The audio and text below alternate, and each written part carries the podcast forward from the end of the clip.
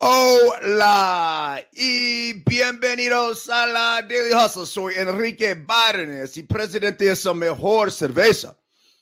No abate por No Filter Network.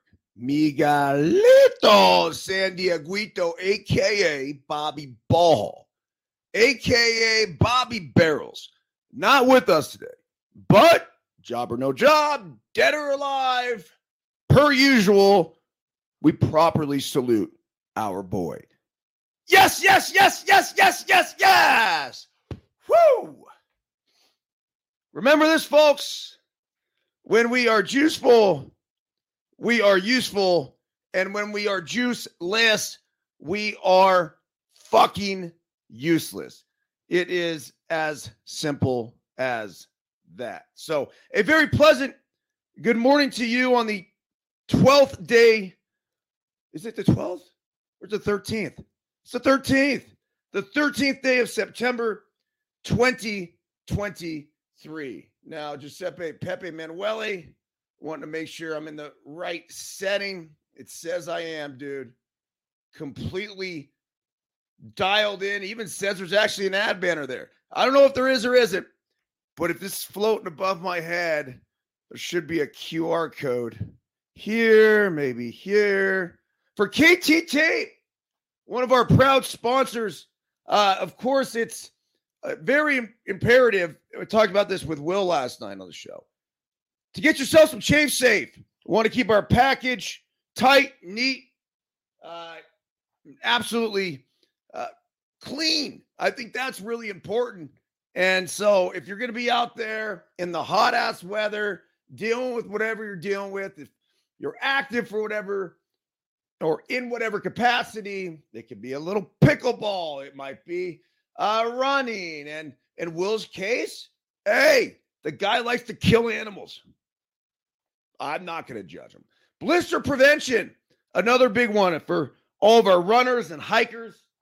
Anybody looking to get out there and bang the trails. Uh, don't forget your skin prep wipes, though.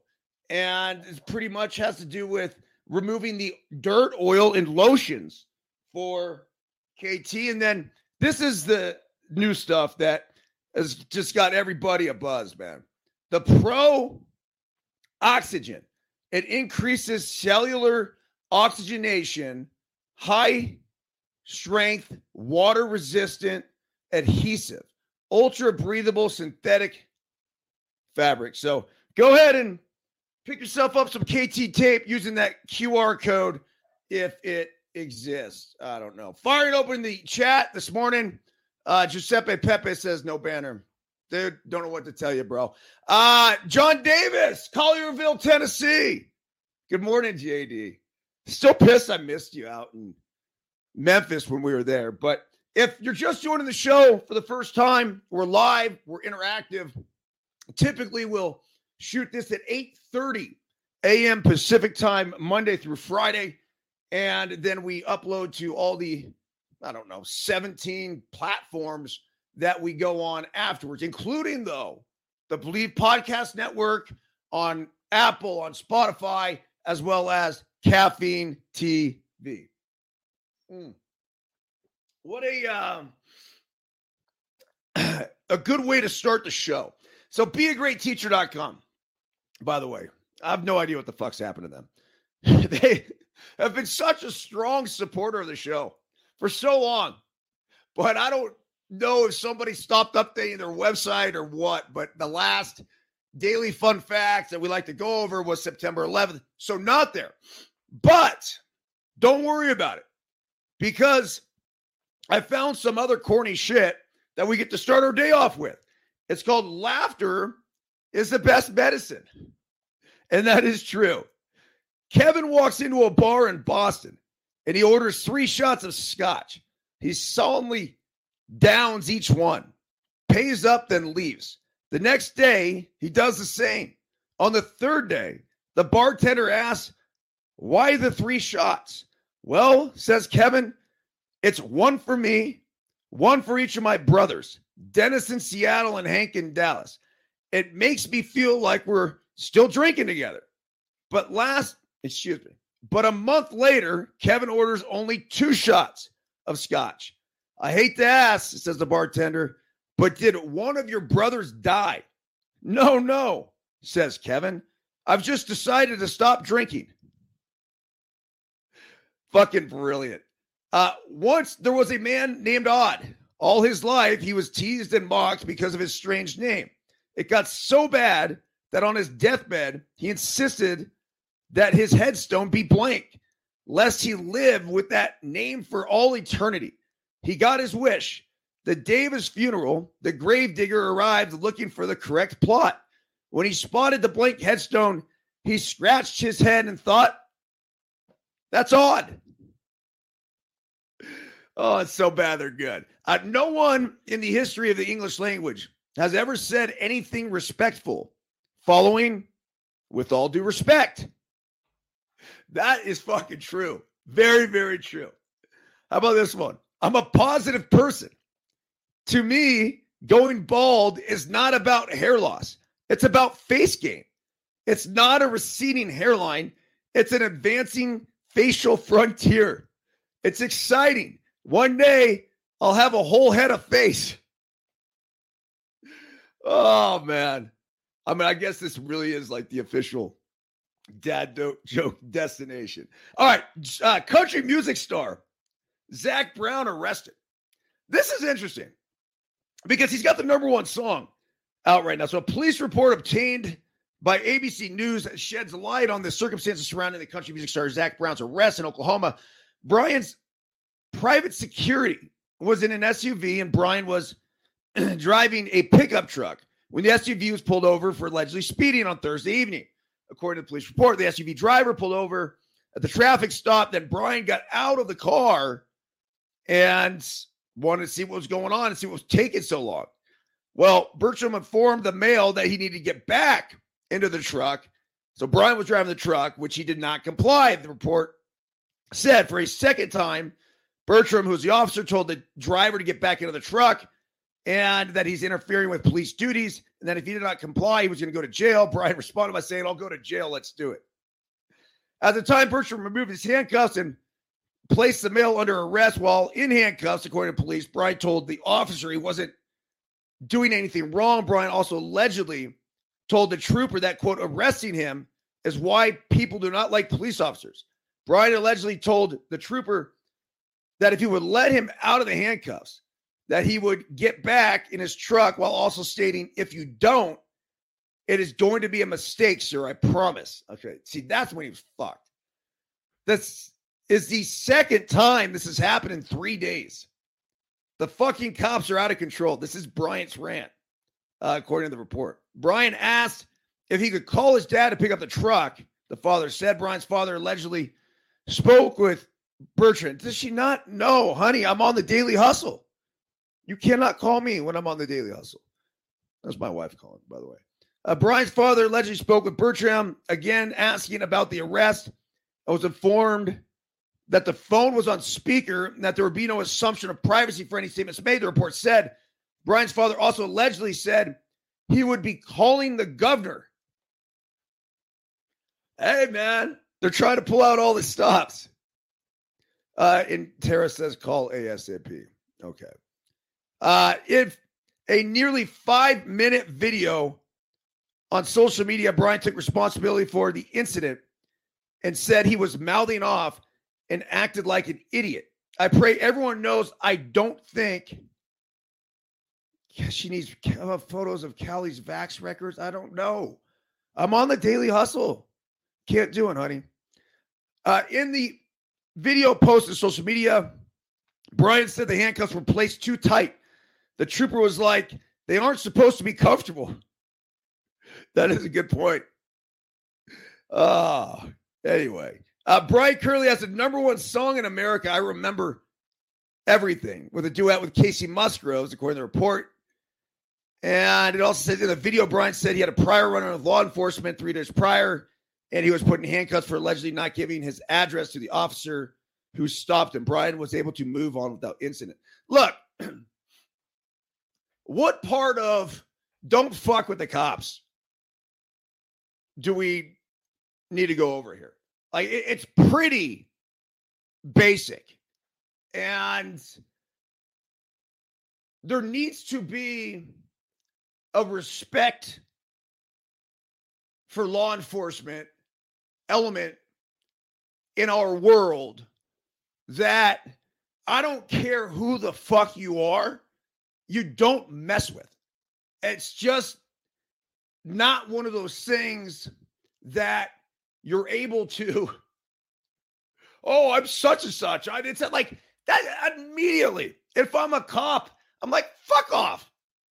And think about this human nature, though. It's not just the cops. And I'm going to side with the police officer for this one. The bottom line is that if you're a police officer, you know that you basically have a target on your fucking head from, call it 90% of society are just skittish of officers, right? And you pull somebody over, you don't know, at least in your mind, you're thinking, I look, I'm vulnerable. I'm, especially if I'm by myself, I pull somebody over, I'm giving a speeding ticket. Now I got a truck behind me going, yo, what's taking so long? What's taking so long? Who the fuck are you? I'm writing a ticket, bitch. Leave me alone. And then the guy from behind keeps mouthing off, and you're like, dude, I'm trying to perform my job. I'm writing your buddy a ticket. Get back in your vehicle, sir.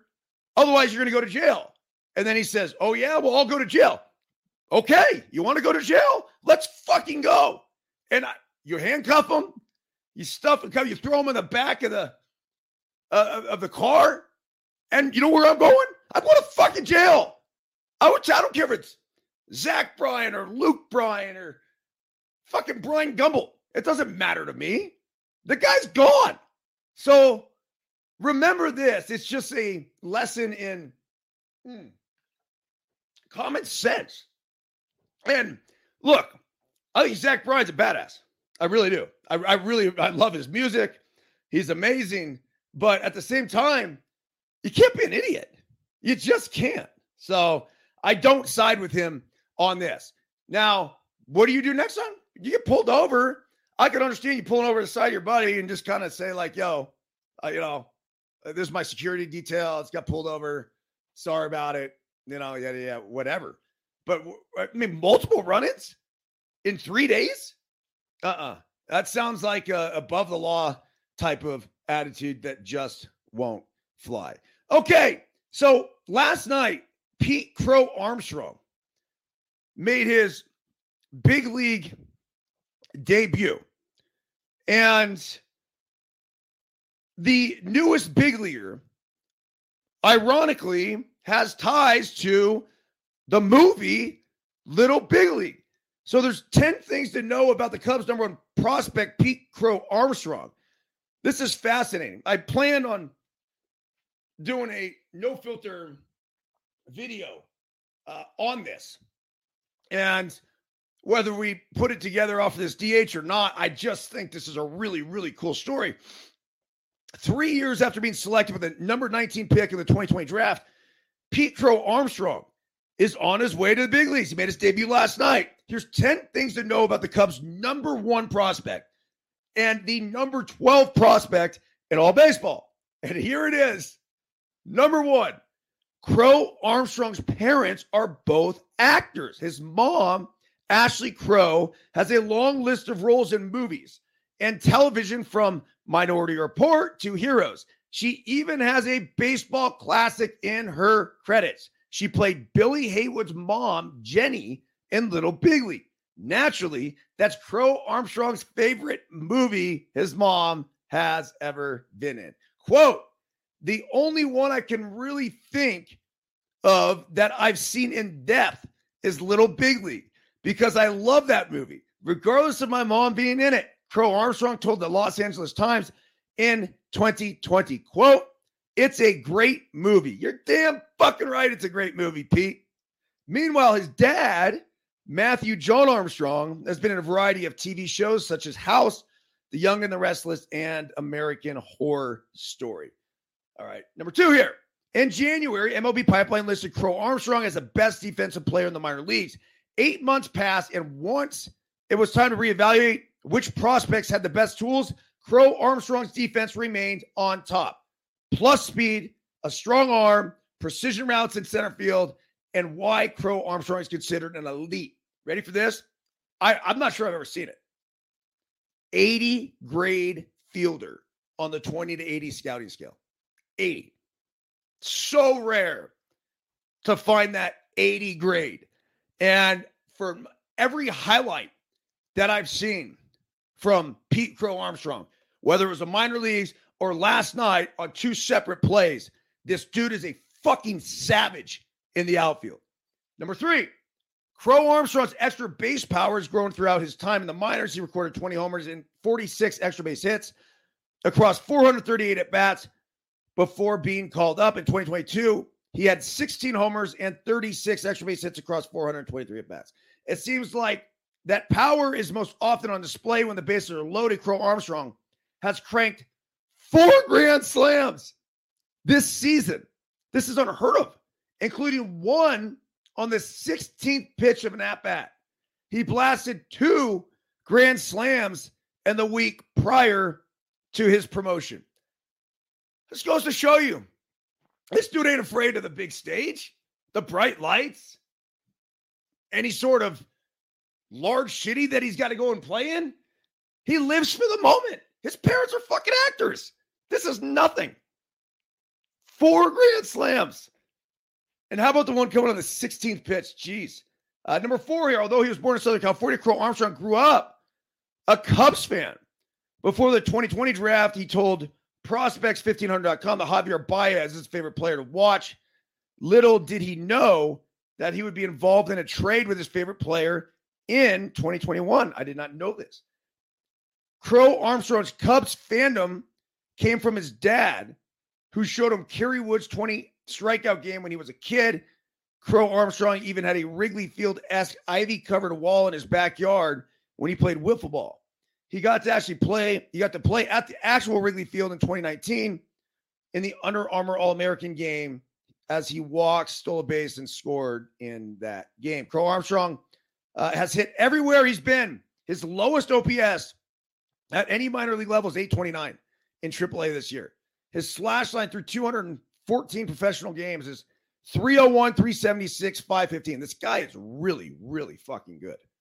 Before the 2020 senior season in high school was halted due to the pandemic, Crow Armstrong batted 514 in 10 games with just one strikeout and 42 at bats. As a junior, he hit 426 with three home runs and five triples. Crow Armstrong went to Harvard Westlake in Los Angeles, which has become a baseball factory. Harvard Westlake has a trio of talented starting pitchers in the majors right now.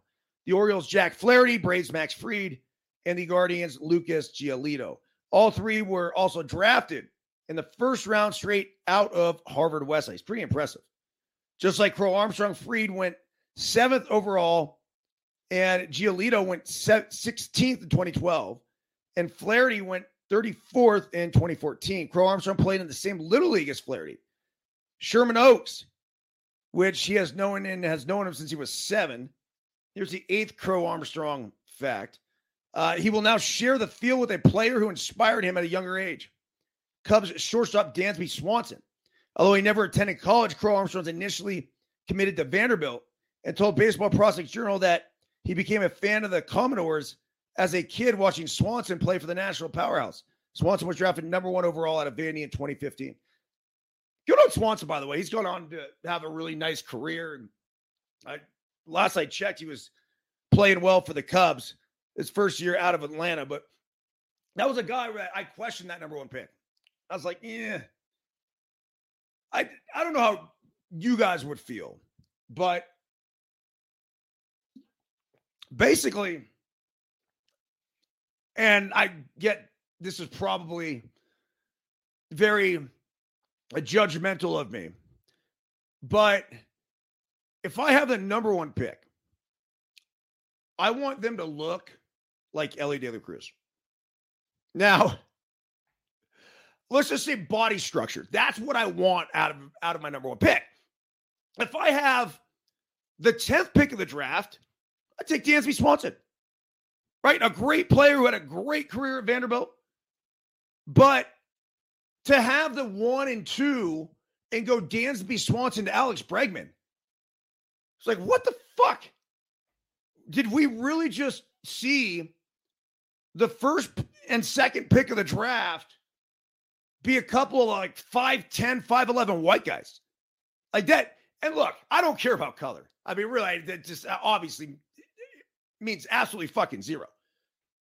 But the body structure and type, like, dude, I want a six four fucking stallion that runs a six three. That's Elly De La Cruz. I mean, you want them. John Hart used to say it all the time. This is what they look like. And you're like, oh shit. Yeah. Druw Jones.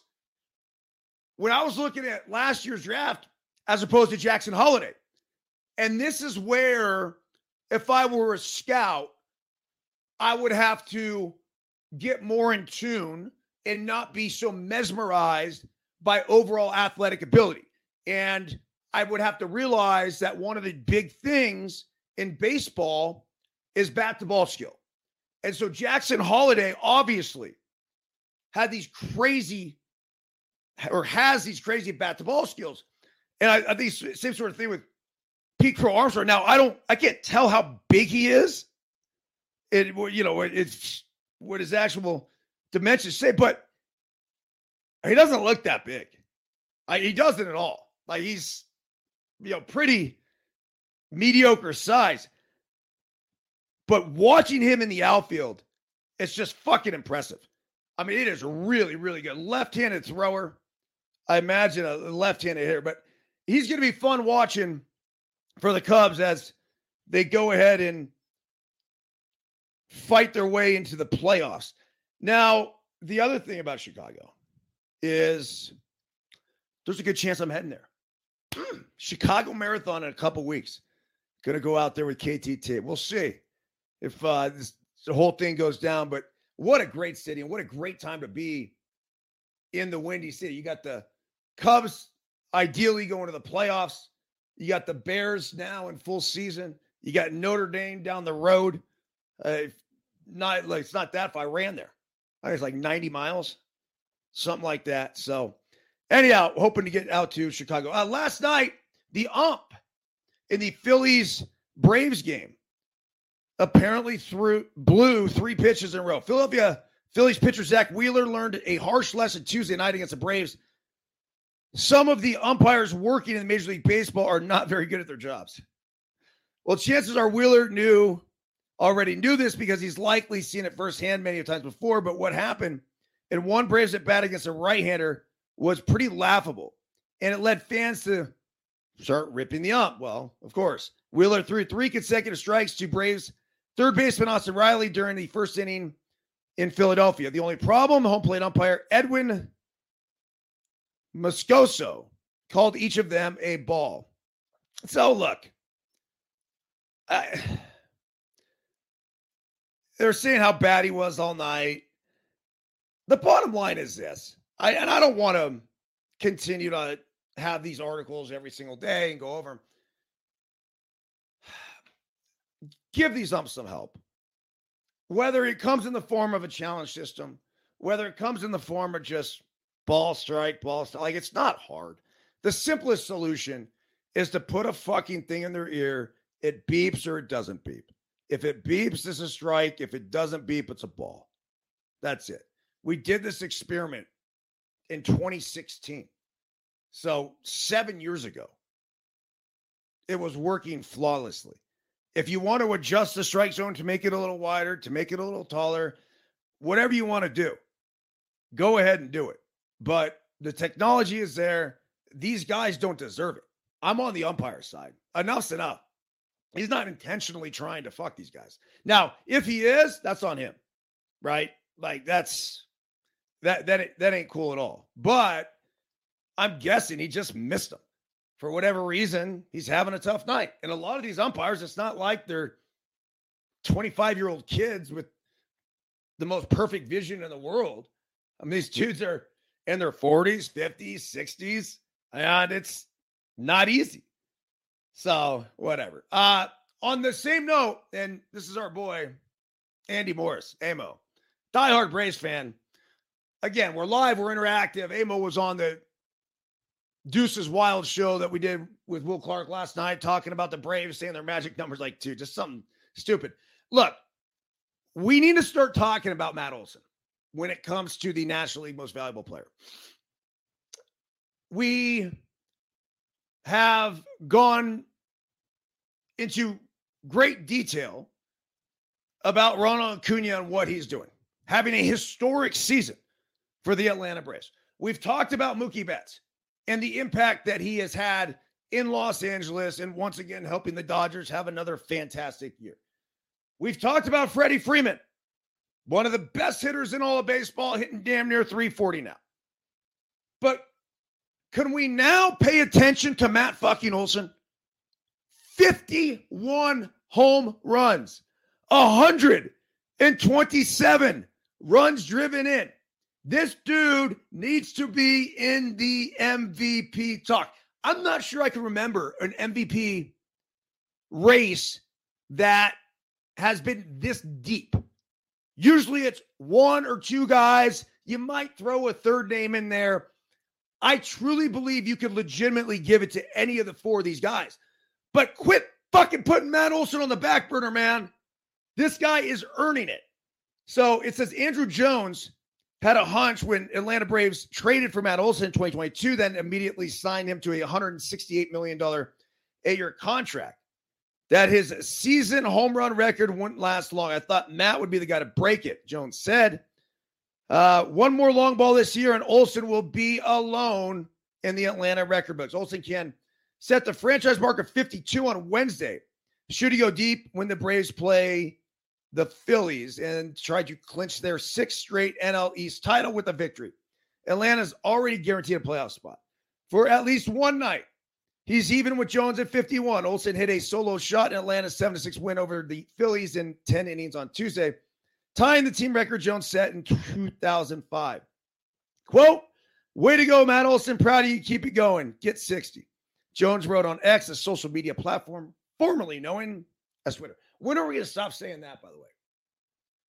Right? I mean, how long does this go? Formerly known as Twitter. That's a cool feeling. Olson said, I watched him growing up and know the kind of player he was. It's cool to be mentioned with him. Fuck yeah, man. Andruw Jones is a badass. That's a Hall of Famer, by the way. Olson hit the first pitch he saw from starter Zack Wheeler in the fourth inning in the left field seats. I mean, he used the whole field. Just ah, he flick balls out the other way. Philly's a launching pad, by the way, too. Uh, the fan who caught the ball threw it back onto the field was Olson's six home run against the Phillies, breaking a tie with Cincinnati Reds for the most against any team this season. Olson has 11. This is this is getting wild, right? 11 homers in 18 career games at Citizens Bank Park. Think about that. 11 fucking homers in 18 games at Citizens Bank Park. He's a tough at bat, Olson said about Wheeler. So to be able to get one off him is good. Olson hit two homers a night earlier against the Phillies, and the milestone 50th had to be retrieved from a fan. Olson is a six player in franchise history with at least 80 extra base hits. He has 128 ribbies this season. I shorted him one. He has never hit more than 39 homers in a season before this year. It's hard to believe he played in fucking Oakland. But for a franchise that boasted Hank Aaron, Eddie Mathews, Chipper Jones, Dale Murphy, and a slew of other prodig- uh, prodigious, prodigious sluggers. Jones and Olson are the only Braves to hit 50 in a season. Hank Aaron, though, if you go back and look at his stats, he was fucking the most consistent player when it came to hitting that 30 to 40 every single year. I've never seen anything like it. And that's how he, got there. Now, Bonds did it a little bit of a different way. He had the monster season of 73, and then he had, you know, lower amounts typically earlier in his career, higher amounts later. It was just, it was a little all over the place where you had Hank Aaron, who was just like clockwork, but no, he never hit 50. Olson, who also has a 10 game hitting streak, Enter the game on pace for 56 homers and 143 RBIs.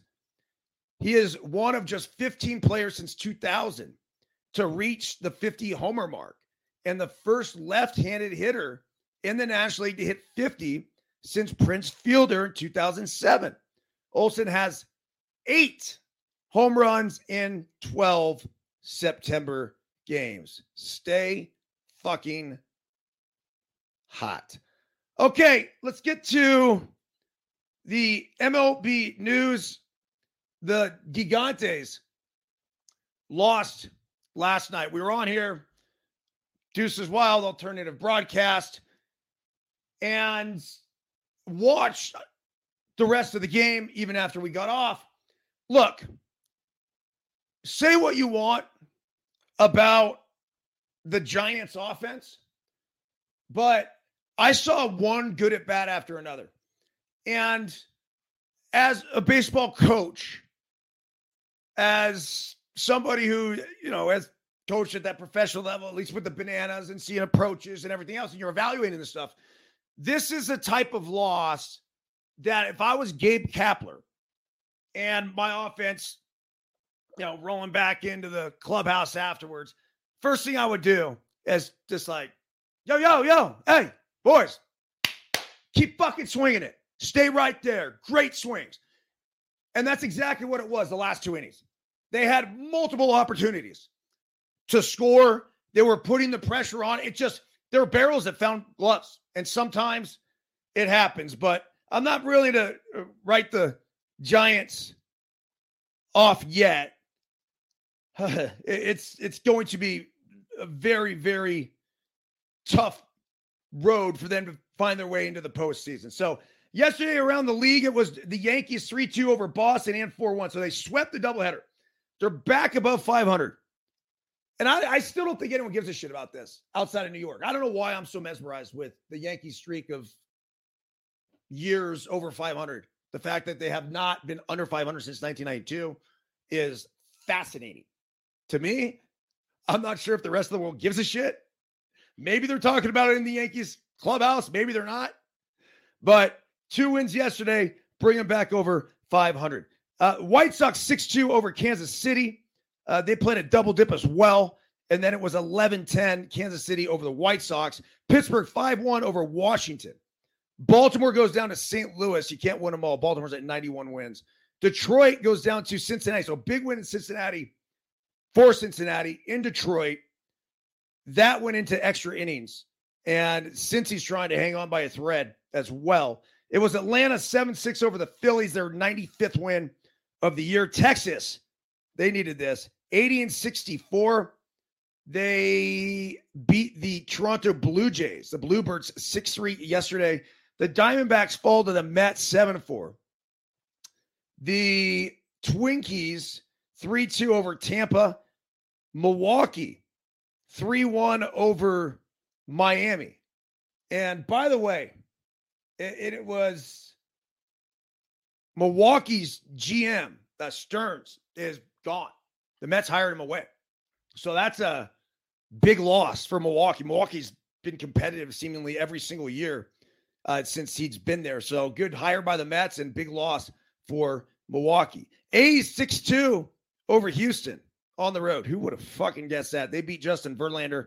And then it was the Colorado Rockies 6 4 over the Chicago Cubs.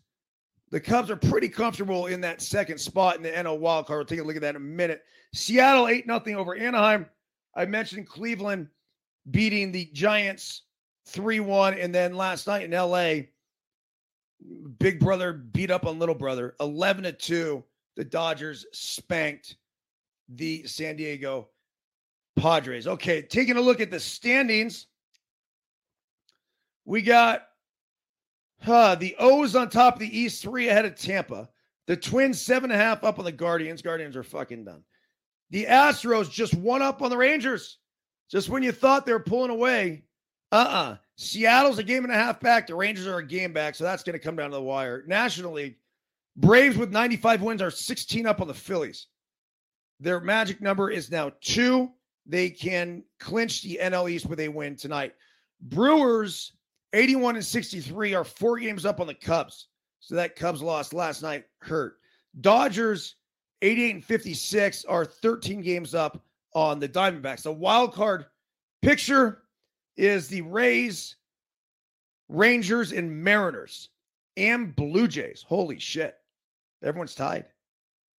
The Rays and then the Rangers are just a half game up on the Mariners and the Blue Jays. So one of those is going to be on the outside looking. If you're wondering if you're a Red Sox and Yankees fan, if there's any chance at this point, the answer to that question is that both of you guys are 73 and 72.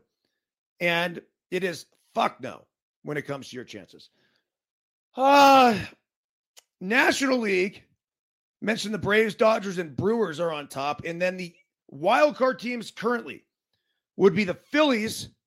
So they're pretty much, I don't say shooing, but what there's 17, 18 games left. They're plus three and a half on the wild card. The Cubs are plus two on the Diamondbacks, and the Diamondbacks hold that third spot. But this is where it just gets really interesting because you have the Reds, the Marlins, and the Giants all within a game and a half. Uh, let's see if there's any other big news around Major League Baseball before wrapping this thing up. Hmm. Oh, Scherzer hurt. No bueno. And Freddie celebrates his birthday with a homer and four hits. I mean, can we? He is just. Let's take a look at Freddie Freeman and his stats. He is right up there and needs to be mentioned in absolutely every MVP conversation as well. Let's see.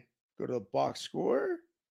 And our guy, Freddie Freeman, after four hits last night, is hitting 339, a 995 OPS, 26 homers, 18 stolen bases. Let's not forget about that. I think Freddie's going to get fucked because a couple things. He doesn't have the homers and he doesn't have the RBIs. But overall, this is where batting average is going to get put aside. They're going to be like, eh, whatever. Here's my alarm, by the way. Um, I said for 40 minutes from the start of the show. So Giuseppe Pepe Manuele just lets me know I got about five more minutes to finish this thing off. I didn't hit it yesterday. I wanted to hit it. I think uh, it's very important. Uh, kind of week one takeaways 49ers, best team in the NFL, Packers talented around Jordan Love. Just a few just notes about the NFL and what was going on there. 49ers were the best team in the league. This, of course, is always subject to change. But the complete suffocation of the Steelers in Pittsburgh, no less, was something to behold. And the numbers really do tell you everything that you need to know. At one point in the second quarter, the disparity in yards was 199 to 1. Oh, good God. The Steelers picked up their initial first down with a 116 left in the first half. But then we're down 20 to nothing. Through three quarters, the Niners had 334 yards to the Steelers 133. 19 first down to Pittsburgh's nine and nearly 30 minutes of possession. The break, the beatdown was so tough that Nick Bosa, playing just three days after reporting to San Francisco to sign a brand new five year, $175 million extension, we'll have more on that on the side of Monday, was able to play every snap and adhere to the Niners' plan to pace him a bit, simply because the Steelers had so few offensive plays that there was no need to pull him from the game. And it's not a mistake either. Next to Bosa was big ticket free agent Javon Hargrave. And behind him was Fred Warner, who looked like a create a player in this game. The secondary had Charvarius Ward and Talanoa Hufanga, who both had picks. And the offense has the best left tackle in the last 10 years in Trent Williams and an embarrassing of skill positions of riches, obviously here. Christian McCaffrey, Brandon Aiyuk, Deebo Samuel, and George Kittle. We've known that. Quote, I kind of say this every year just because of how confident I am in our front office and our coaches and the players that we have. Bosa told me after the game.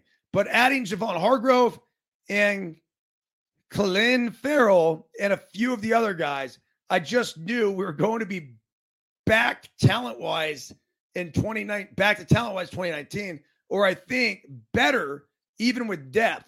It was tough not to be a part of training camp because every year we're expected to go the whole way. At least based on what you can take from week one, I'd say it's a pretty fair exception. And especially if Brock Purdy keeps playing the way he did a 111.3 QB rating in Pittsburgh. Brock Purdy was fucking fantastic. One more thing uh, bad beats are uh, not cool, but they're kind of fun and highly entertaining. We know Dr. PPR, the great Henry Markin, typically will uh, bring up a bad beat or two. So let's go ahead, you know, just for fun sakes, and try this one right here. Bizarre bad beat. Seattle quarterback Geno Smith, OMG moment, provided us with a fitting way to capture the reactions of betters who suffered bad beats in week one of the 2023 NFL season. Several of the worst bad beats in week one occurred after wild last second plays that burned investors. The bizarre scoop and score contributes to the misery for under betters. The only game of the early Sunday slate that went over the total in the early slate did so in unbelievable fashion. With Jacksonville leading the game 17 to 14 in the third quarter, the Jaguars players gave up on a play they believe was a simple incomplete pass. Never hearing a whistle. An opportunistic Colts defense slapped the ball out of the hands of Tank Bigsby. Defensive tackle DeForest Buckner scooped up the ball and returned it to the house for a fucking touchdown. The wild seven point play had a major impact on the final betting outcome, factoring heavily into the game, eventually surpassing the posted number of 45. Oh, I watched that. And it's almost like I thought they were going to say that because he gave himself up and just like, I'm done. I don't know. I didn't know what to think. But the officials are getting better at not blowing the whistle. And so he has the ball fucking scooped out of his hand. Now, the interesting thing is, that's the only game that went over in the early slate. Everyone's got to step back for a minute. And I think Vegas has got to step back for a minute because sharps are going to hammer the fucking under. I mean, they're notorious for hammering the under anyway, but they're going to hammer the under unless those totals are adjusted. So I there was 10 and 4 in the 14 games on Sunday because I talked about uh, that earlier.